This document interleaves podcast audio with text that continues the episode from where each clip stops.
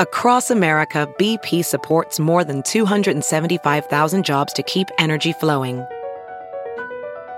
Jobs like updating turbines at one of our Indiana wind farms and producing more oil and gas with fewer operational emissions in the Gulf of Mexico.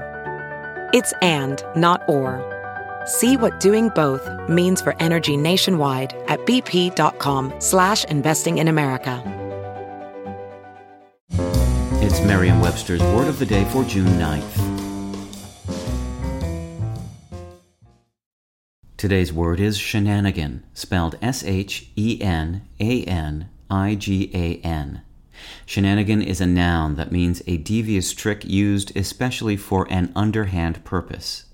When used in the plural as shenanigans, it can mean either tricky or questionable practices or conduct, or high spirited or mischievous activity. Here's the word used in a sentence from the New York Times by Kevin Roose. And the protesters outside were just the start of the shenanigans. Inside the building, one person attended the hearing dressed in a Russian troll costume. The history of the word shenanigan is as tricky and mischievous as its meaning.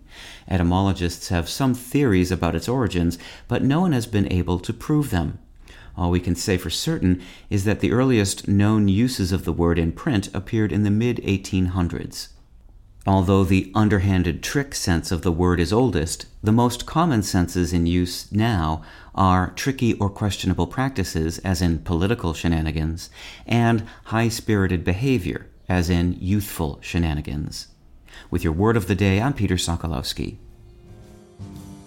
Visit Merriam-Webster.com today for definitions, wordplay, and trending word lookups.